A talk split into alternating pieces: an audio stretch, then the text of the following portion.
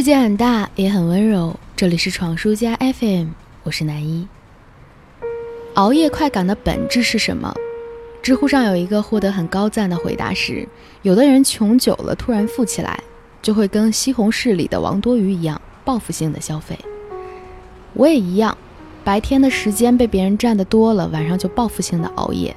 这就是我熬夜快感的本质。明明知道熬夜伤身体，有时候也确实困得厉害。但就是不想睡，躺着看天花板也要熬到十二点。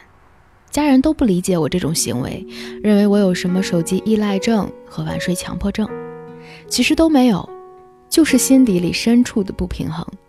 白天上一天班都不是属于自己的时间，即便是什么也不干，也难过和焦虑。好不容易到了晚上下班了，做完饭、刷完碗、洗完澡，看一眼表，竟然已经九点多了。怎么办？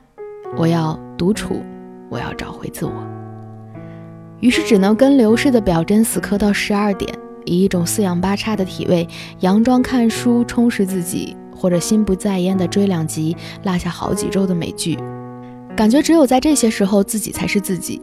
这种以牺牲健康来换取生命真实感的报复，相对于其他，其实更显得悲壮。这位网友后来还补充道：“熬夜其实归根结底就是没处理好上班这件糟心事儿跟生活的关系。在我看来，不仅仅是工作和生活，还有生活本身。之前我在微博看到过宝妈们的集体共鸣现场，她们每天把宝宝哄睡觉以后，才觉得终于有了自己的时间，即便是累得睁不开眼睛，也愿意再玩一会儿手机，再刷一会儿微博。”我们真的这么没有自己的时间吗？我想这是一种实实在在的焦虑心理。有一句话我认为很真实，说最好的状态就是今天的事情已经做完，明天的事情胸有成竹。考研的时候我就是这样的状态，每天躺在床上都能够踏实而满足的入睡。所以当我们尽力的做好规划，并且脚印扎实的踩在计划表的格子上的时候。就不会贪图熬夜的快感。看起来最简单的事情，吃饭、睡觉，却常常有人做不好。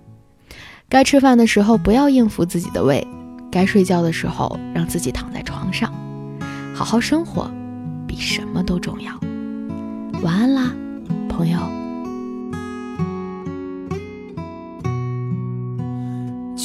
青砖伴瓦漆。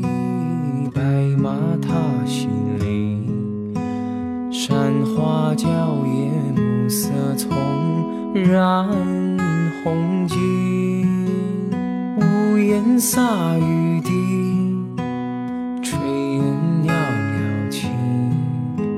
蹉跎辗转宛然的你在哪里？寻寻觅觅。冷冷清清，月落乌啼，月牙落孤井，零零碎碎，点点滴滴，梦里有花，梦里青草地。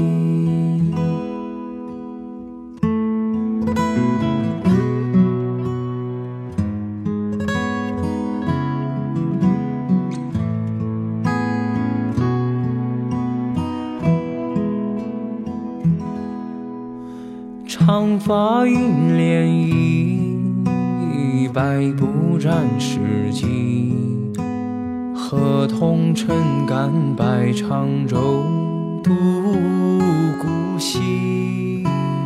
屋檐洒雨滴，炊烟袅袅起。蹉跎辗转宛然的你在哪里？寻寻觅觅，冷冷清清，月落乌啼，月牙落孤井，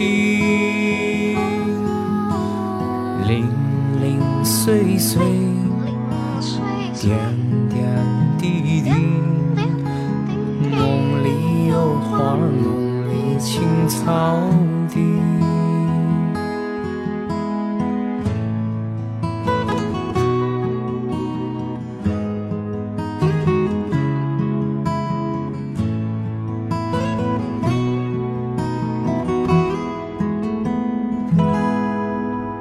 青砖伴瓦漆，白马踏新泥。山花娇艳，暮色葱染红巾。屋檐洒雨滴，炊烟袅袅起。蹉跎辗转，宛然的你在哪里？